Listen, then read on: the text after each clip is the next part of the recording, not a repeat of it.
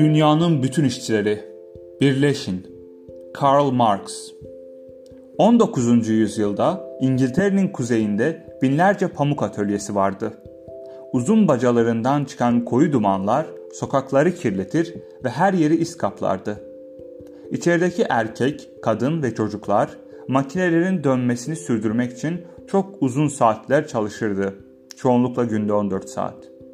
Köle sayılmazlardı fakat maaşları çok düşük, koşullar zor ve çoğunlukla tehlikeliydi.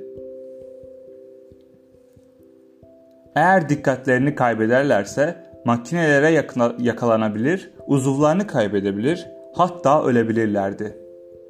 Bu tür durumlarda uygulanan tıbbi yardım çok temeldi.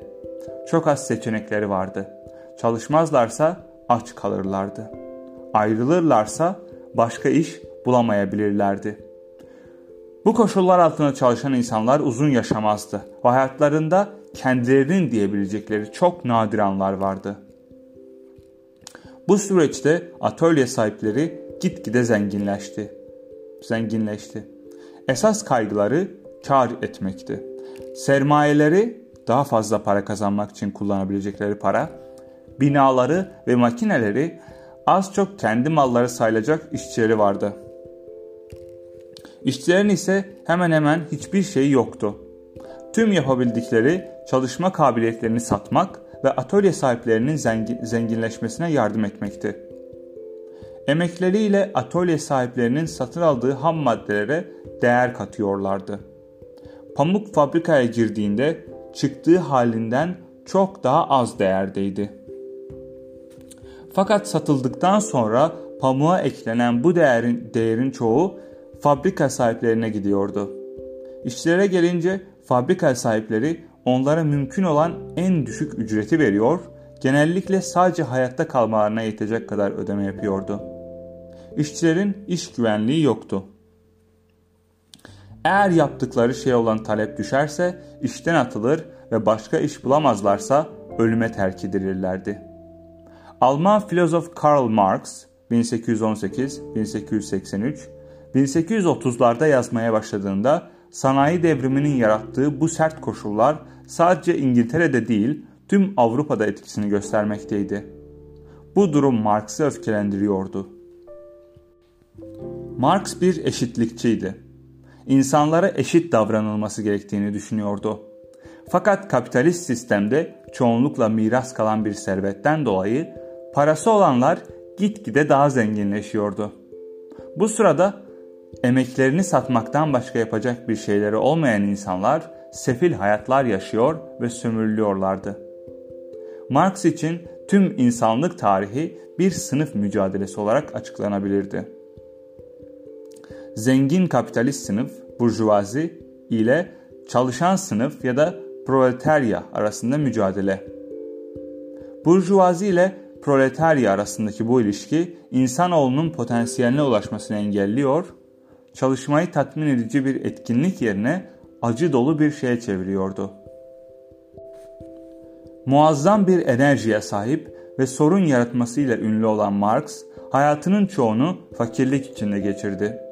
Zulümden kurtulmak için Almanya'dan Paris'e sonra da Brüksel'e yerleşti. Nihayet Londra'yı mesken tutmuştur. Burada yedi çocuğu, eşi Jenny ve kendisinden gayrimeşru bir çocuk sahibi olduğu temizlikçisi Helena Demuth'la yaşadı.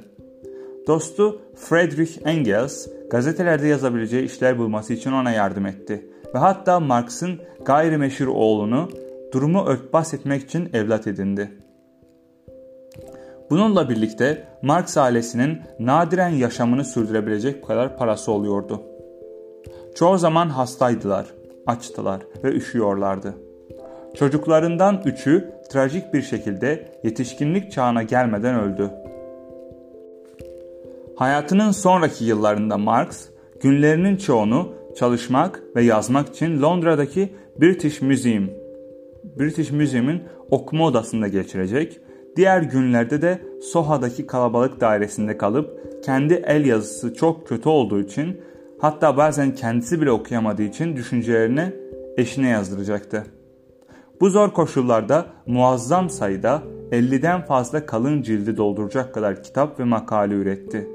Düşünceleri kimleri için iyi, pek çok kişi için ise şüphesiz kötü yönde milyonlarca insanın hayatını değiştirdi. Gerçi kendi zamanında eksantrik bir figür, bir figür belki de biraz çılgın gibi biri görünüyor olmalıydı. Ne kadar etkili olacağını az insan öngörebildi. Marx kendini işçilerle özleştiriyordu.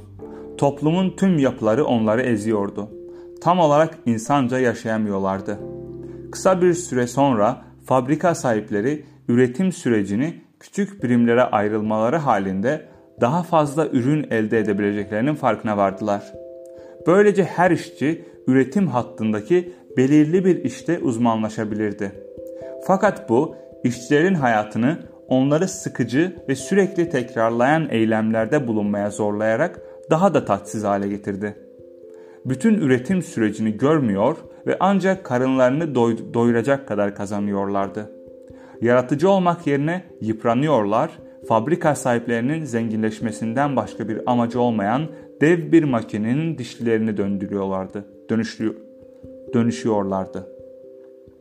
Sanki gerçekte insan değillerdi sadece üretim hattının devam etmesi ve kapitalistlerin daha fazla kar, işçilerin emeğiyle yaratılan Marx'ın artı değer dediği şey koparmalarını sağlamak için doyurulması gereken karınlar olarak görülüyorlardı.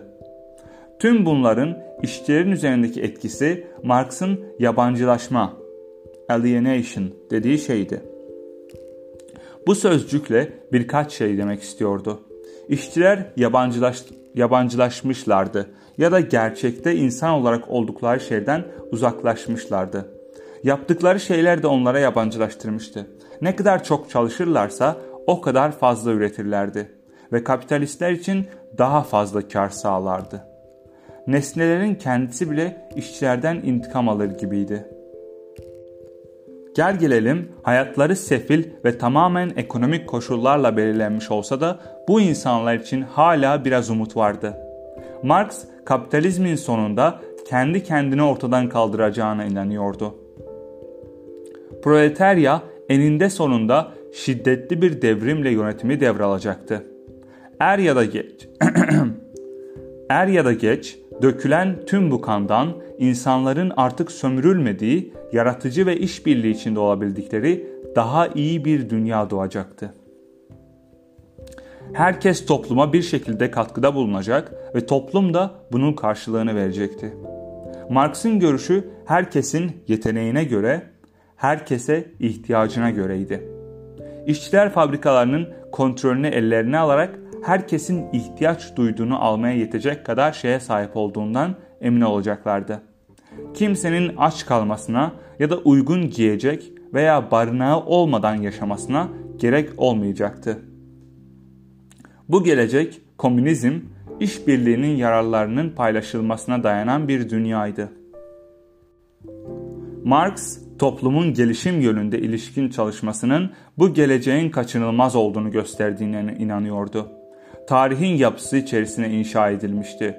Fakat bir parça yardım gerekebilirdi ve 1848'de Friedrich Engels ile birlikte yazdığı Komünist Manifesto dünya işçilerini birleşmeye ve kapitalizmi devirmeye davet etti. Jean-Jacques Rousseau'nun Toplum Sözleşmesi 18. bölüm baştaki satırlarını tekrarlayarak işçilerin zincirlerinden başka kaybedecek hiçbir şeyleri olmadığını ilan ediyordu. Marx tarihle ilgili düşüncelerinde Hegel'den etkilendi. Hegel görmüş olduğumuz gibi her şeyin altında yatan bir yapının olduğunu ve aşamalı, aşamalı olarak bir şekilde kendinin bilincinde olacak bir dünyaya doğru ilerlediğimizi ifade etmişti. Marx, Hegel'den ilerlemenin kaçınılmazlığıyla birlikte tarihin bir örüntüye sahip olduğu, olayların birbirini izlemesinden ibaret olmadığı fikrini aldı. Ancak Marx'ın yorumunda ilerleme altta yatan ekonomik güçler nedeniyle gerçekleşiyordu. Marx ve Engels sınıf mücadelesinin yerine kimsenin toprak sahibi olmadığı, miras bırakılmayan, eğitimin ücretsiz olduğu ve kamu fabrikalarının herkesin ihtiyacını karşıladığı bir dünya vaat etmiştir. din ya da ahlaka da gerek olmayacaktı. Din daha sonra meşhur ifadesiyle halkın afyonuydu. İnsanları gerçekte baskı altında olduklarını fark edemeyecekleri şekilde uyutan bir uyuşturucu gibiydi. Devrimden sonraki yeni dünyada insanlar insanlıklarını gerçekleştirebilecekti. Yapıp ettikleri anlamlı olacak ve herkese yararlı olacak şekilde işbirliği yapacaklardı. Devrim tüm bunların devrim tüm bunları başarmanın yoluydu. Bu da zenginler öylece servetlerinden vazgeçemeyecekleri için şiddet anlamına geliyordu. Marx geçmişteki filozofların dünyayı sadece yorumlamış olduklarını düşünüyordu. Oysa onun istediği dünyayı değiştirmekti. Bu birçoğu ahlaki ve siyasi reformlar üzerine durmuş olan ondan önceki filozoflara bir parça haksızlıktı. Ancak onun düşünceleri birçoğundan daha etkili oldu. Düşünceleri çabucacık yayıldı. 1917'de Rusya'da ve başka yerlerde görülen gerçek devrimlere ilham verdi. Ne yazık ki Rusya ve Rusya ve bazı komşularını içine alarak kurulmuş devasa bir devlet olan Sovyetler Birliği'nin 20. yüzyılda Marksist çizgide oluşturulmuş diğer komünist devletlerin çoğuyla birlikte baskıcı, etkisiz ve yozlaşmış olduğu anlaşıldı. Üretim süreçlerini ulusal ölçekte düzenlemek hayal edebileceğinden çok daha zordu. Marksistler bunun Marksist düşüncenin kendisine zarar vermediğini iddia eder. Bazıları hala Marx'ın toplum hakkında, hakkındaki düşüncelerinin temelde doğru olduğuna inanır. Ancak komünist devletlerin yöneticileri bu devlet bu devletleri gerçek anlamda komünist çizgide yönetmemişlerdir.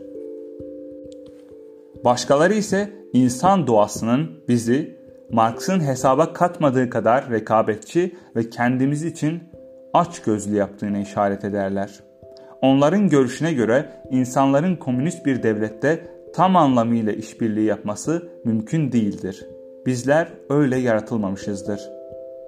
1883 yılında veremden öldüğünde az sayıda insan Marx'ın kendisinden sonraki tarih üzerindeki etkisini öngöre, öngörebilmişti.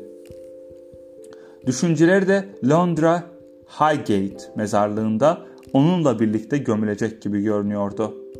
Engels'in mezarı başındaki adı yüz, yüzyıllar boyunca yaşayacak eseri de ifadesi hayal gibi görünüyordu. Marx'ın ana ilgi alanı ekonomik ilişkilerdi. Onun görüşüne göre olduğumuz ve olabileceğimiz her şeyi bu ilişkiler biçimlendiriyordu. Pragmatist filozof William James bir düşüncenin nakit değeri hakkında yazarken oldukça farklı bir şey kastediyordu. James'e göre bu basit bir deyişle düşüncenin yol açtığı eylem dünyada yarattığı farktı.